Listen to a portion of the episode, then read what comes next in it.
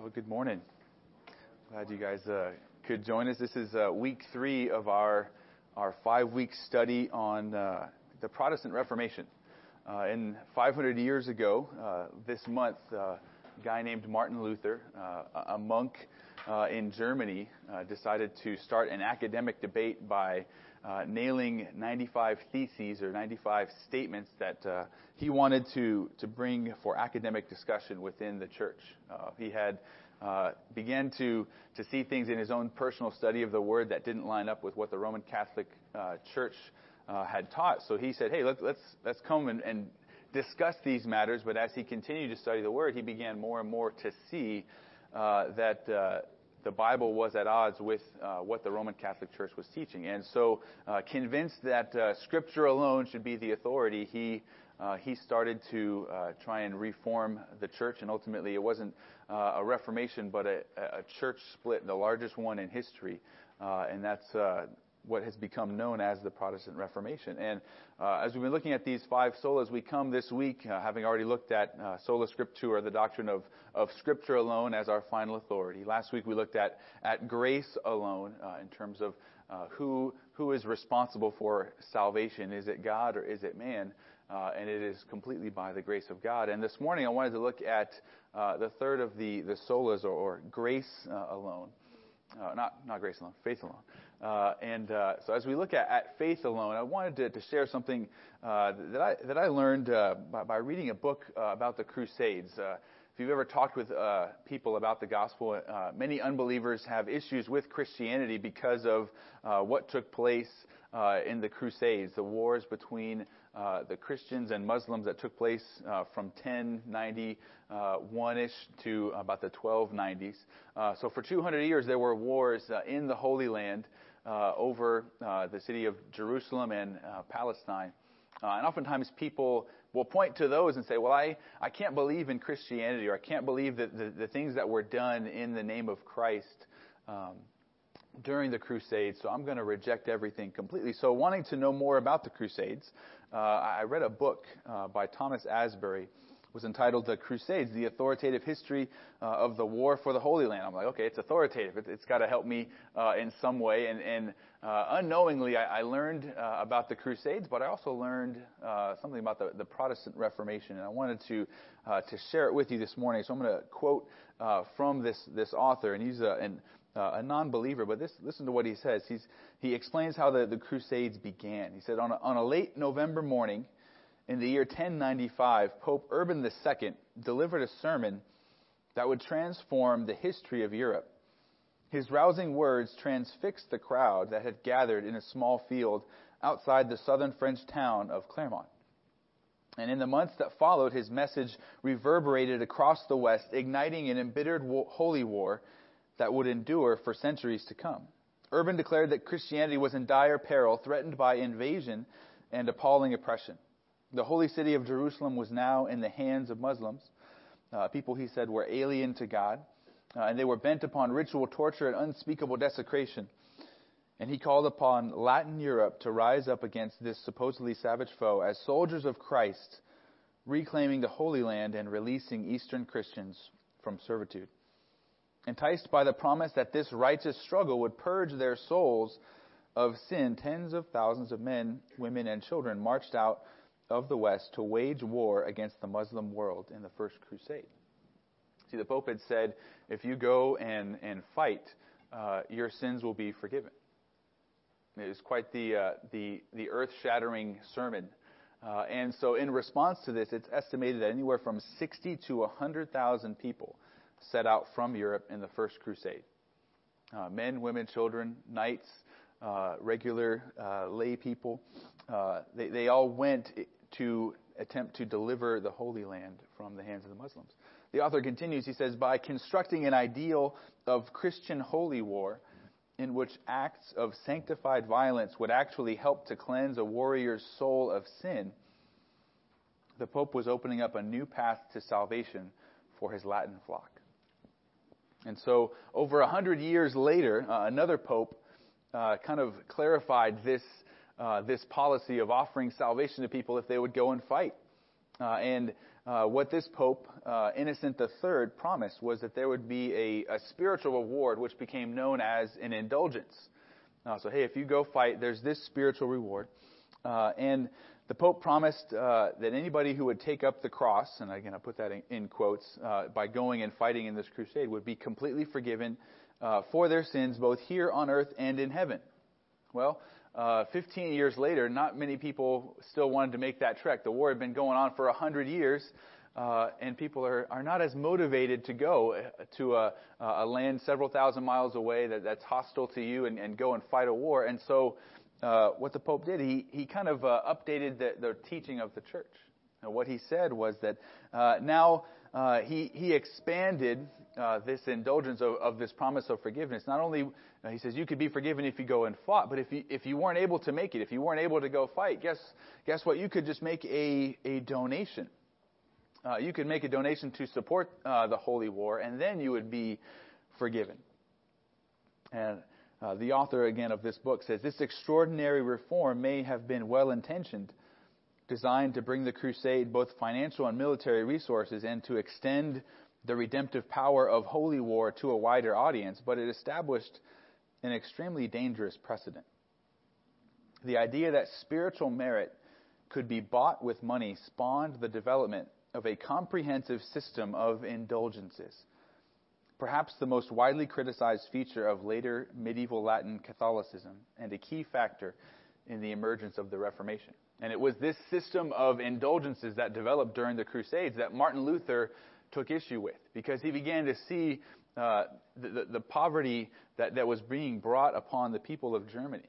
He's looking and seeing that poor people doing everything that they could to go and raise money to try and buy these indulgences to save their own souls or to, to purchase the salvation of somebody else, some other member of their family. And this is what kick-started the Reformation. This is what encouraged him to to post his 95 theses for discussion. But, but, but notice that the, the Crusades were built upon false teaching. That you can earn salvation through your own efforts, or even worse, that you can earn salvation by going and fighting against somebody else. And, and, and in the Crusades, you had both sides teaching this doctrine. So, hey, if, you, if the Crusaders were told if you go and fight against the Muslims, you'll be saved. And what were the Muslims told? If you go and fight against the Crusaders, you'll be saved. And that's why what we're talking about this morning is so important. This doctrine that, that faith alone saves. Because if this doctrine of works based salvation, that you can go and earn your salvation, if it's one of the most dangerous ideas in the world. Why is it the most dangerous idea in the world? Is because if if a teacher stands up and, and says, You can go be saved if you do this, what are people going to do? They're, they're going to go do that. Uh, and so, uh, whether it's uh, go and, and purchase this and you'll be saved. There's a lot of guys on TV that, that say that same thing today. Hey, if you just give, if you send your money this way, you'll be saved. Uh, and in the same way, uh, if you if you stand up and say, "Hey, if you go fight against this people, you'll you'll have reward in heaven."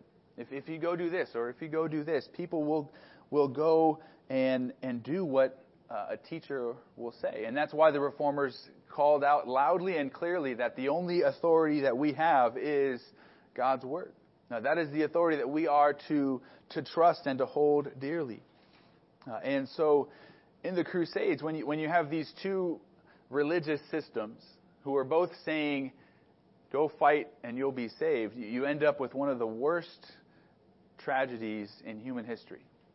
The, the atrocities of the Crusades uh, should be a stumbling block to everybody. And when we're speaking with people and they bring, bring up the Crusades, uh, we should first and foremost grieve with them.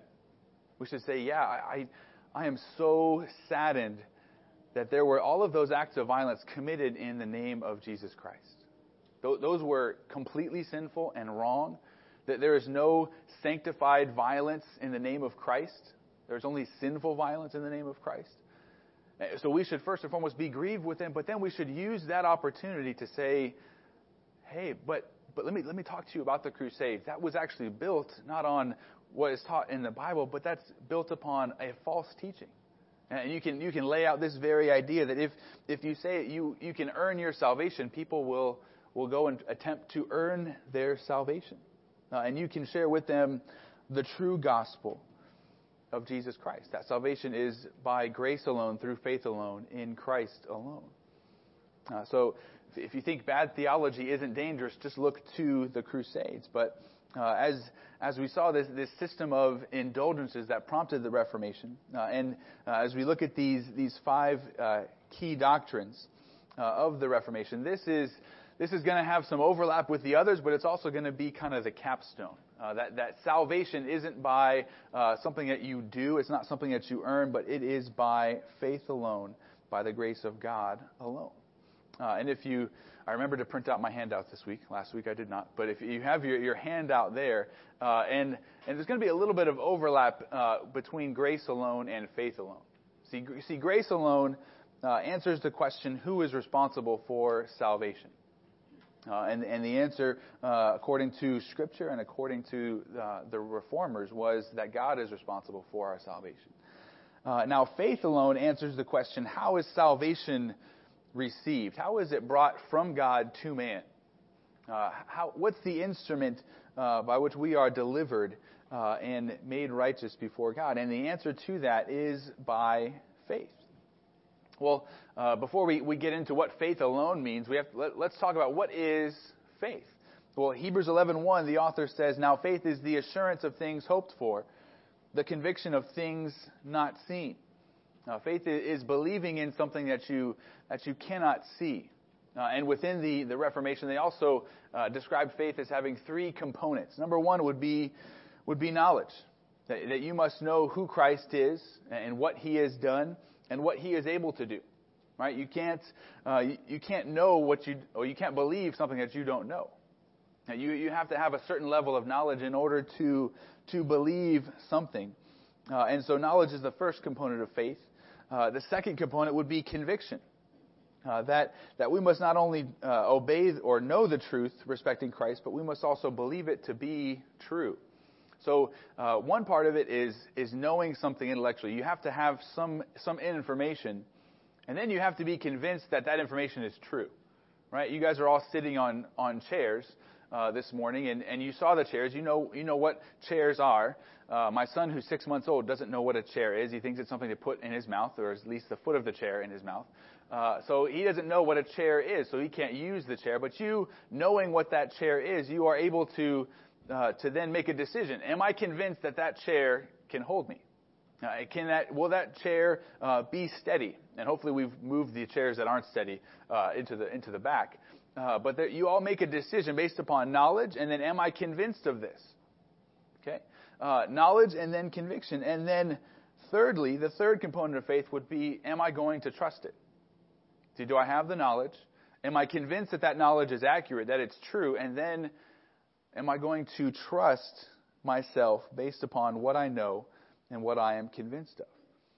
Uh, John Murray, uh, a pastor, said that, that true faith cannot stop short of self commitment to Christ. True faith is a transference of reliance upon ourselves and all human resources to reliance upon Christ alone for salvation. So when we speak of faith alone, uh, we speak of faith, we're saying that, that you know who Jesus is, what he is able to do. You're saying, we're saying that, that you are convinced uh, that what you know, that what the Bible teaches is absolutely true about Jesus. And then you're saying, I trust myself into his care. I, I entrust myself to him. Those would be the three components of faith. And, and right along with faith, the other side of that faith coin uh, would be repentance. Uh, and repentance is, is a U turn. Uh, it's, a, it's a turning from sin and a turning to Christ. Uh, John Murray, that same author, uh, says that repentance consists essentially in a change of heart, mind, and will concerning four things God, ourselves, sin, and righteousness. See, we're all uh, going in, in one direction. Let's say, let's say this wall over here is, uh, is sin and destruction. We all are naturally inclined to go to that that direction, that wall. That's where we want to, to run to. Uh, and that is uh, towards sin and destruction, and it is naturally away from, from Christ, from, from God. And so, what repentance and faith means, uh, they are two sides of the same coin, inseparable, is that we are turning at the same time as we're turning to Christ, we're turning from sin. Can, can, I, can I go both directions at once? No, uh, I, I can't. I have to, to do an about face. I have to do a U turn.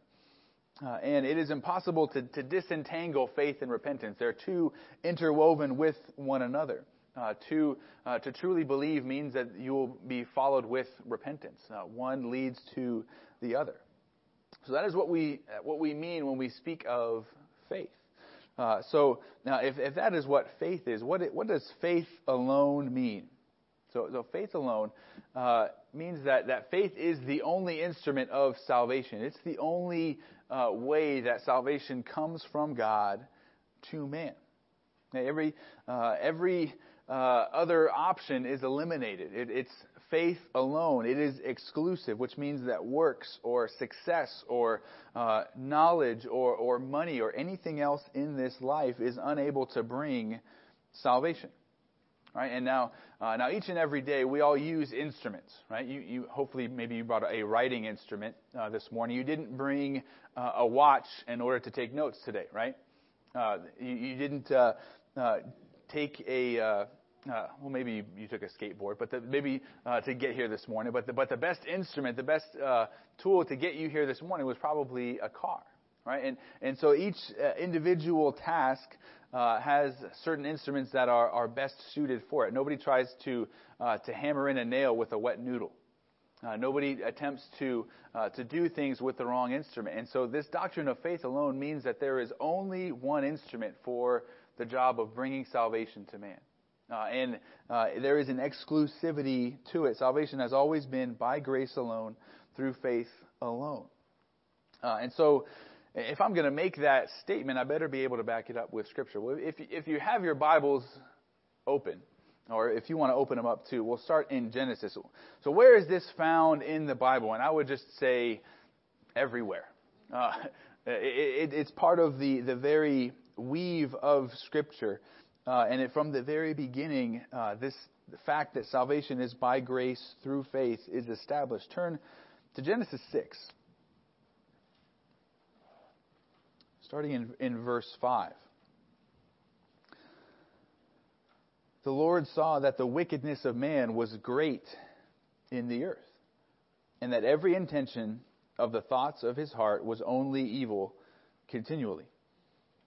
And the Lord regretted that he had made man on the earth, and it grieved him to his heart. So the Lord said, I will blot out man whom I have created from the face of the land, man and animals, creeping things, and birds of the heavens, for I am sorry that I have made them. So, uh, all of humanity has sinned against God, and they do so continually. But look at verse 8. But Noah found favor in the eyes of the Lord. Well, the, the concept of favor in the Old Testament is the same as grace in the New Testament. So even though all of humanity is in rebellion against God, what did God show to Noah? Grace. You turn over just a few pages to uh, what Bruce read this morning uh, in Genesis 15. Again, we'll look at verse 6. Speaking of Abraham, it says, And he believed the Lord, and he, God, counted it to him as righteousness. And this is, this is really important because from the very beginning of Scripture, what, what's the model for salvation? It, it's not work harder, it's not do more things, but it is faith, believe. Uh, it is believe in God, believe in His promises, and you will be saved. You will be righteous before Him.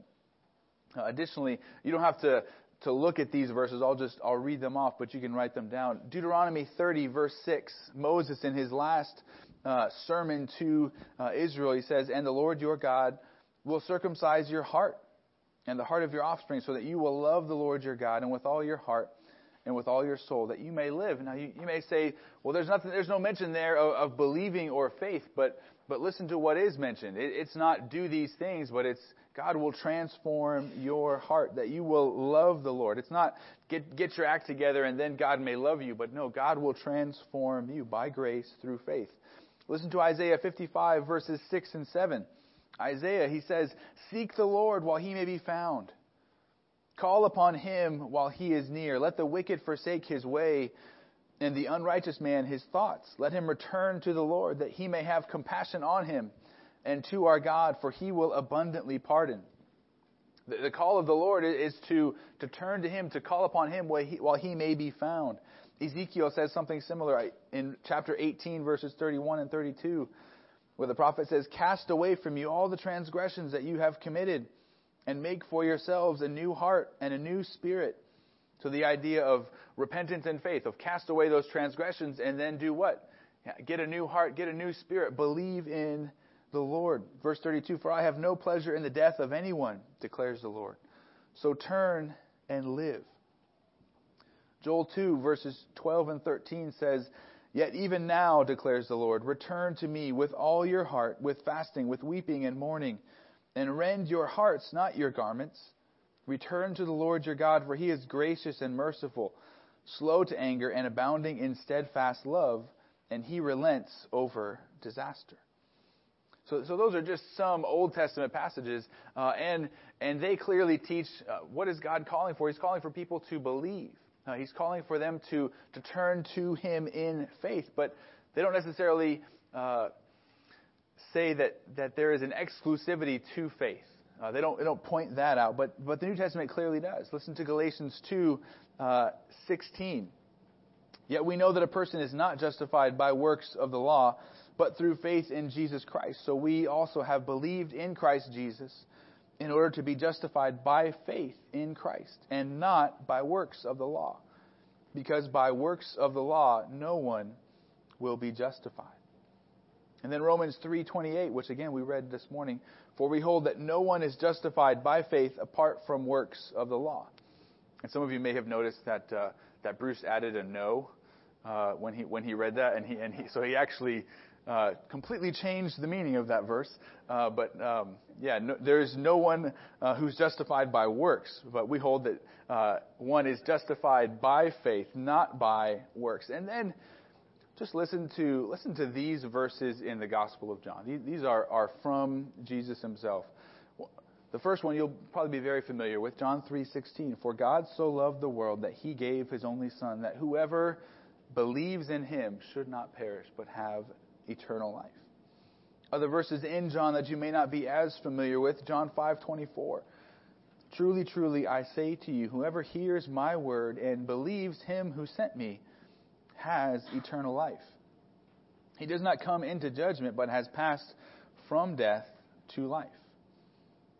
And then John 6:40, for this is the will of my Father that everyone who looks on the Son and believes in him should have eternal life, and I will raise him up on the last day. See, the, the, clear teaching of Scripture is not do all of these things to earn salvation. It's not go fight against another group of people. It's not uh, go purchase an indulgence. It's, it's not go uh, and try and be the best person that you can be. But Jesus says, look, look to Him. Look to Christ, and you will be saved. Look to Him, and you will have eternal life, and He will raise you up on the last day. That is, that is the clear teaching of Scripture, and you kind of have to do gymnastics to avoid those verses uh, throughout Scripture uh, and say that you have then to, to work in order to be saved.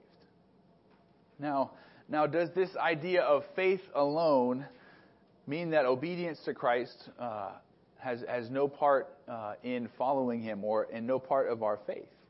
Uh, is, does it mean that, that, that good works have no connection to faith? Well, I would say absolutely Absolutely not. Now, listen to, to this quote from, uh, from John Calvin. He says, We dream not of a faith which is devoid of good works, nor of a justification which can exist without them. While we acknowledge that faith and works are necessarily connected, we, however, place justification in faith, not in works, because by faith we apprehend the righteousness of Christ, which alone reconciles us to God. This faith, however, you cannot apprehend without at the same time apprehending sanctification. Christ, therefore, justifies no man without also sanctifying him.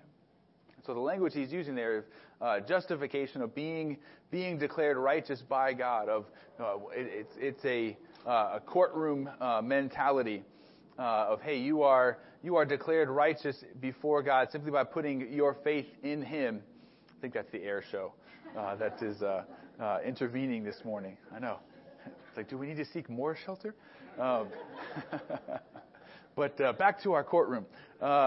The, the justification is this legal declaration by God regarding you. If, if you be- believe in Him, if you place your faith in Him, uh, you are declared righteous. But that doesn't mean uh, that you won't also be sanctified. See, the, this legal declaration is a one-time act, but but sanctification is this lifelong process whereby you become more and more like Christ uh, as, as, you learn uh, about His Word, as you learn who He is and what He has done for you.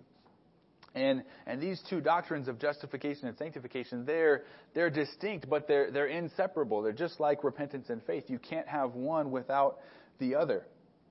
Uh, and, uh, and the Roman Catholic Church was, what they were attempting to say was that, uh, as, you, as, you, look on your, on your paper there, that uh, if, you, uh, if you have faith, you also need works in order to be justified. In order to be righteous before God, you have to have faith and works. And the reformer said, no, wait a second. I don't see that in Scripture. Paul, Paul goes out of his way to say, no, works don't play a part with faith. It's faith alone. Uh, the Reformation teaching was that faith leads to justification, and those who are justified will also have works that, that accompany that, because uh, that's the fruit of salvation. Turn with me to, to James chapter 2. Uh, this is uh, one of the, the favorite passages of uh, of Roman Catholics uh, to to try and point to faith and works as a means of salvation. And interestingly enough, uh, Martin Luther couldn't couldn't grasp what James was saying, so he actually tried to exclude uh, James from from the New Testament. But that that's another uh, that's another story. But as we look at James chapter two, starting in verse 14 we can rightly understand what James means, and he's providing balance uh, instead of just saying, "Hey, there's it's only faith, and then there's nothing else uh, that that results from that." But let's begin reading in verse 14. James writes, "What what good is it, my brothers, if someone says he has faith but does not have works? Can that faith save him?" If a brother or sister is poorly clothed and lacking in daily food, and one of you says to them, Go in peace, be warmed and filled, without giving them the things needed for the body, what good is that? So also faith by itself, it does not have works, but if it does not have works, is dead. But someone will say, You have faith, and I have works. Show me your faith apart from works, and I will show you my faith by my works. You believe that God is one, you do well. Even the demons believe and shudder. Do you want to be shown? Uh, do you want to be shown, you foolish person, that faith apart from works is useless?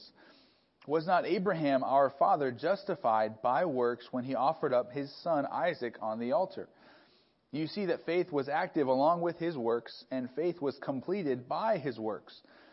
And scripture was and the scripture was fulfilled that says Abraham believed God and it was counted to him as righteousness. And he was called a friend of God. You see that a person is justified by works and not by faith alone. So, uh, if you just pull a verse out of its context, uh, as many people do, they'll point exactly to James 2:24 and say, "Look, it's not faith alone; it's by works as well." Uh, but but but let's look at w- what James' argument is here. Uh, see, he is he's pointing to, to Abraham. Right? And, and as we read earlier this morning, Abraham was, was declared righteous by faith. Anyone remember where that was in Genesis? Genesis 15. Okay, so it's important to keep a timeline of this. So Abraham believes in God and he's declared to be righteous in Genesis 15. Uh, and then a little bit later, there's another action of Abraham that is quoted here in James. And what is that? What action is that? The offering up of his son Isaac. And, and uh, Isaac was offered up by Abraham in Genesis 22. So, so the point that James is making is not that, that Abraham was justified because he offered his son. When was Abraham justified? Not in Genesis 22, but already in Genesis 15. What James is saying is that you know that Abraham's faith is real because of what he did in Genesis 22. See, it's one thing just to say, oh, I believe, because when you say that, is there any outward evidence of that? Do you have like, does your skin color change or do you have like a stamp on your forehead of like, this is one who believes? How do you know if somebody truly believes? Well, it's, it's demonstrated by their actions. Just like we talked, that, that's repentance and faith. How do you know if someone truly believes? Well, there, there's a change in direction. How do we n- truly know that Abraham believed the promises of God? Because he was willing to sacrifice his only son that he, that he had waited 25 years for. He, waited, he was 75 uh, when we're introduced to him, and he's 100 when Isaac is born. After God for years had promised a descendant, and what we read in Genesis 15 was, was it's, God had promised offspring, and, and Abram's like, hey, where are they? I'm waiting. God, I'm, I'm, I'm looking at my, my watch here, and, I, and I'm waiting. When are you going to bring them? But when Abraham truly understood what God was saying, was convinced that it was true, and then trusted in that promise, he was declared righteous. And then what James is saying, we know that, that Abraham truly believed when he acted, when his works aligned with what he had said. That is what is being spoken of in James chapter 2. Uh, it's not that, that works save you. It's that no, works are going to be the natural result. If, if simply, simply, simply says, oh yeah, I believe, uh, you have no evidence. Works are the evidence of faith, but works do not save you.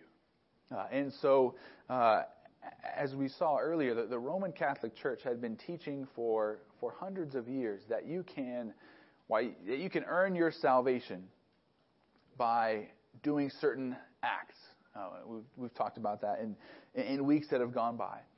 And the reformers come and say, no, it, it, it, there's no action that you, you, that you take to earn salvation. Salvation comes by faith alone. Now, now, that happened 500 years ago. Why is that? Why does that still matter today? Why are we still talking about that?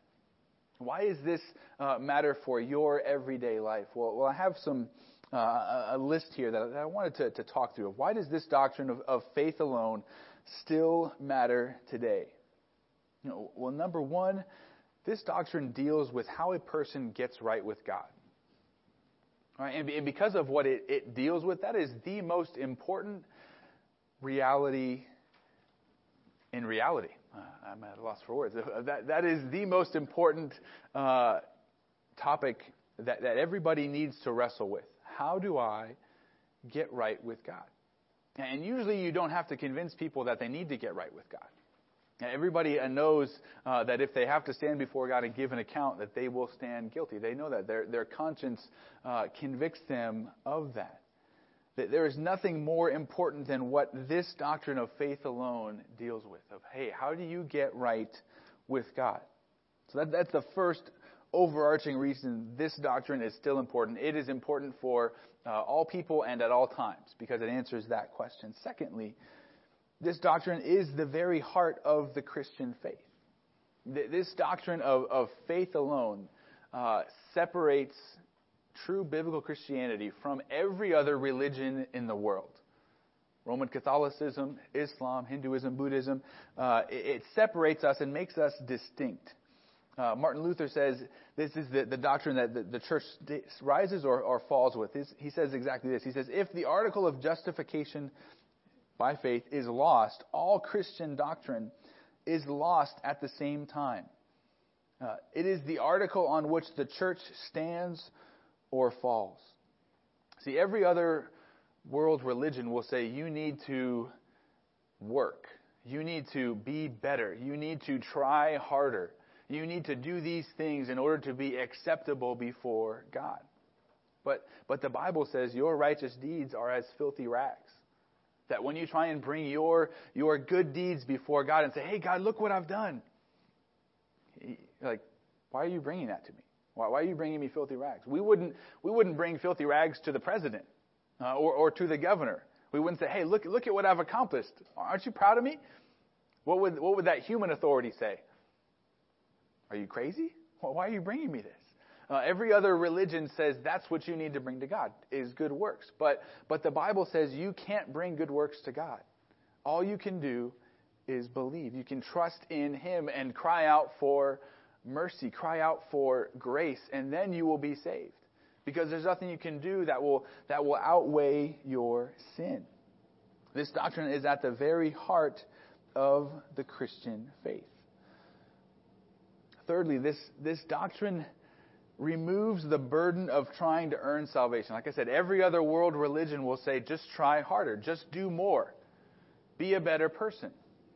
But that is exhausting, right? And again, the, the, the question is always raised. If this burden that I have of, of trying to earn salvation, the, the question always hangs out there. Have I done enough? Is God pleased with me yet? Or then, hey, I, you know, I thought I had done enough yesterday, but now I messed up today. So what does that mean? I'm back to square one, and now I have to earn my way back up each and every day. That is a, a tremendous burden. And the Pharisees of Jesus' day, that's what they were teaching. You need to try harder. Obey the law of Moses. Keep, keep keeping the law. Try, try harder. Do more and do more. And this is what Jesus said to the people who were weighed down by that. He said, Come to me, all who labor and are heavy laden, and I will give you rest. Take my yoke upon you and learn from me, for I am gentle and lowly in heart, and you will find rest for your souls. For my yoke is easy and my burden is light. See, the, the, this gospel by, by faith alone removes the burden of trying to, every single day, trying to earn your salvation. And, and that is intended to, to, to lift that burden and to give you what, what word keeps being repeated in that? Jesus says, I will give you rest. Uh, you can rest by faith in the promises of God, not trying to continually earn your salvation. Justification by faith alone removes the constant and, in essence, everyday eternal burden of trying to please God in your own strength and works. That, that's what uh, this doctrine removes, but it also imparts hope. That'll be reason number four. This doctrine gives us the hope of salvation because if I have to earn my salvation, I have no hope. I quoted uh, John MacArthur uh, last Sunday. He said, he said, If I could lose my salvation, I would. Right? That's the reality. If I can't, uh, I, am not good enough to, to, to keep my salvation, to earn my salvation. Uh, and the reality, if I have to earn my salvation, I have no hope. I can't do it. But the fact that, that salvation has been accomplished for me, and now all I need to do is look to Christ in faith, that gives me hope. That's a salvation I can accomplish because it's not based upon what I've done. Uh, that, that gives me hope. Justification by faith alone gives us hope that salvation can be ours. During a, a debate with a, a, Roman Catholic cardinal, John Calvin noted that, that sola fide, says, this is the, the first and keenest subject of controversy between us. Talking with his Roman Catholic cardinal, he says, this is, this is the first area of disagreement that we have. But then listen to what he says. He says, and if removed, the glory of Christ is extinguished religion is abolished, the church destroyed, and the hope of salvation utterly overthrown. See, Calvin understood if it's up to me, I have no chance. Uh, I love the way another pastor uh, describes this. Uh, he says, God has made a way by his grace to save the sinner, not based on anything righteous that they have done, but by the righteousness possessed and accomplished by Jesus Christ. By faith, the sinner must believe that Jesus went to the cross and died in their place. The innocent for the guilty. By faith and through repentance, the sinner must believe that the penalty for their life of sin was removed from them and placed on Christ. By faith, the sinner must believe that the greatest or the perfect righteousness of Christ was credited to their account. This is the great exchange that when God looks upon Christ on the cross, he says, cursed. And when he looks at the sinner, he declares, justified. This is what it means to be justified by faith apart from works. Its importance cannot be overstated. It is the heart of the gospel, which is the only way sinners can be justified before God. Of that, that is the, the exchange that takes place of uh, our sin gets placed upon Christ and his righteousness is placed upon us. Uh, it gives us the hope of salvation. Fifthly, this doctrine means that the believer is both justified and a sinner at the same time. And let me explain what that means. That, that as a believer, you are a sinner and at the same time righteous. Uh, you are righteous not because of what you have done, but as soon as you believe, like we said, in that, that, in that legal declaration, Christ's righteousness is attributed to you. Well, why is that, why is that encouraging? Because uh, there are days when you don't feel righteous. Am I right?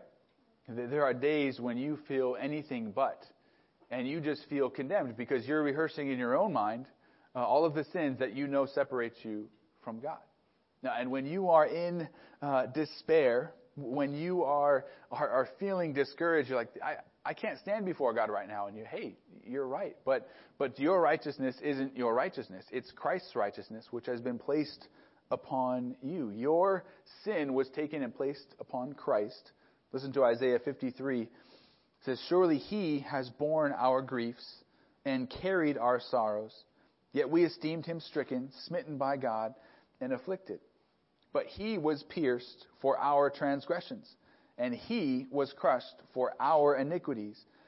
Upon him was the chastisement that brought us peace, and with his wounds we are healed. All we like sheep have gone astray. We have turned everyone to his own way, and the Lord has laid on him the iniquity of us all. See, when, when you feel unrighteous, what, what do we need to remember? That your sin was placed upon Christ on the cross. Uh, and uh, if you believe in him, your his righteousness is placed upon you. 2 Corinthians 5:21 For our sake he made him to be sin who knew no sin so that in him we might become the righteousness of God.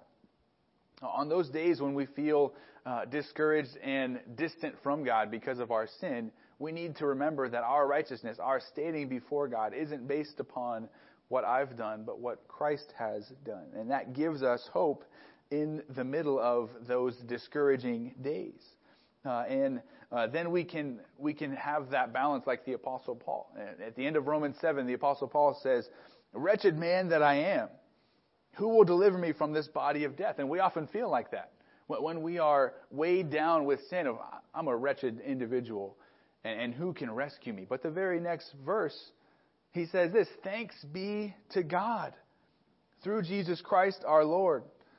So then I myself serve the law of God with my mind, but with my flesh I serve the law of sin. He says, hey, there's this tension that's there. I'm a wretched man. But then Romans 8 1, the very next verse after that, says, There is therefore now no condemnation for those who are in Christ Jesus. That this reality that, that Christ's righteousness is placed upon us means that we can be both righteous in the sight of God and we're still a sinner. And there's that tension, but we don't have to, we, we face no condemnation because of that, but because of Christ's righteousness, we can stand before God. And on those days when we don't feel righteous, we need to remember what Christ has done on our behalf. Sixth, this doctrine extends the offer of salvation to everyone. Okay, if salvation had to be earned, would everybody be able to, to achieve it? No. Nobody would be able to achieve it. But this reality that salvation is by faith alone means that the, the offer of the gospel is extended to all people and at all times. It's not only for uh, those who can afford a penance or, or, those who can, you know, lift up and, and, go a thousand miles to fight a holy war. No, it's, it's not just for uh, those who can keep the law as it was taught in Jesus' day. Now, it wasn't just for the Pharisees and the scribes, but it is for all people everywhere. And if you're here this morning and, and this is this is sounding new and strange to you of hey I've I've been trying to, to earn my salvation. I've been trying to, to be right with God through my own efforts, and I feel like I'm on a hamster wheel and I'm not going anywhere. I said, Well, that's, that's an accurate assessment because you can't earn your salvation by working. You can only uh, be saved by looking to Christ in faith. And I would, I would encourage you to, to look to Christ this morning if you haven't done that. Turn, everyone, turn with me to, to Luke chapter 18. One of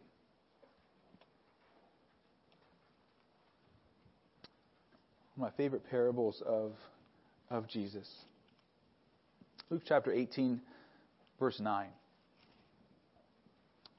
The parable of the Pharisee and the tax collector. And, and sometimes in, in Jesus' parable, uh, you're not sure who he's speaking to or why he's speaking, but this is one of the great parables that tells us who he's speaking to and why he's saying what he's saying. Starting in verse 9, he also told this parable to some who trusted in themselves that they were righteous. So who is he speaking to? People who thought they could earn their salvation. They thought they could be righteous in and of themselves, and they treated others with contempt. He, he says this. He says, Two men went up into the temple to pray one a Pharisee and the other a tax collector. The Pharisee, standing by himself, prayed thus God, I thank you that I am not like other men, extortioners, unjust, adulterers, or even like this tax collector. I fast twice a week.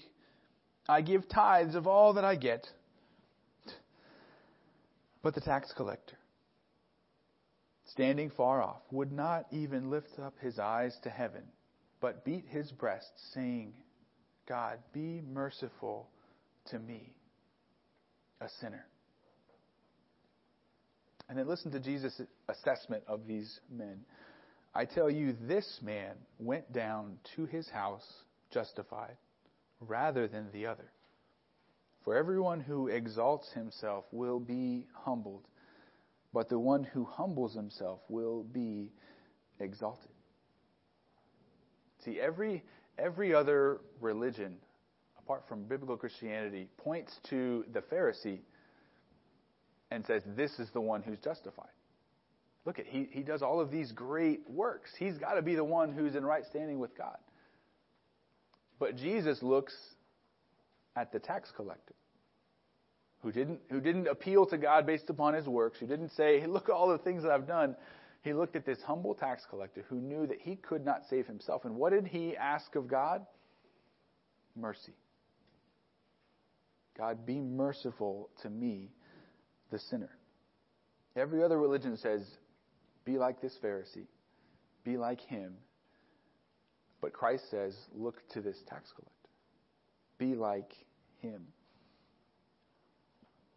The, the world says, do. The Bible says, it has been done for you in Christ. And now you must believe in him.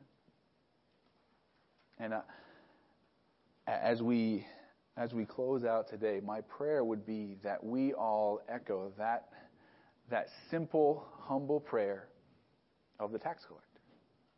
Lord, be merciful to me, the sinner. Not because of what, not because of all of the amazing things that I've done. I haven't tried to earn your, your favor, but Lord, be merciful to me because I trust in Christ. That He was your Son, that He willingly gave His life on the cross and now I can be forgiven by placing my faith in Him alone. Let's pray.